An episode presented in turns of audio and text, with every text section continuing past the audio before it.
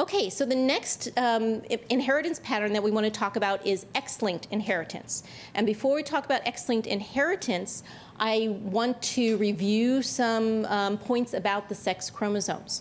So, to remind you, in humans, we have two sex chromosomes, the X and the Y, and these two chromosomes don't look alike, do they? They're very different. They're called heteromorphic, for hetero for different. So, in, in, in humans, what determines the sex is the Y chromosome.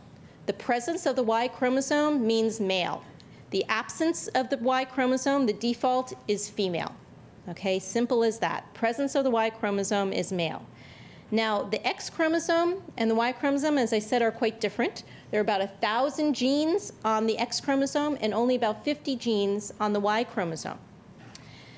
Now, there are two problems that nature had to solve in because we have these two different sex chromosomes. The first is that if you remember, I talked a little bit about last week, when uh, we create our eggs and our sperm, our gametes, the chromosomes, we have all our chromosomes line up and pair off, and then they divide and they segregate to the daughter cells. And it's very important for them to be able to pair. And somebody mentioned last time that this is when the crossing over occurs, right, during this, this stage, when the, the homologous chromosomes pair up. So this is a very important um, point to happen in order for us to make our eggs and our sperm, for to make our gametes.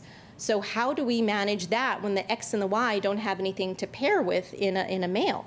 The other problem is that females have two X chromosomes and males have only one. So what about these thousand genes? How come you know we can be so similar when the women have two copies and males have just one copy?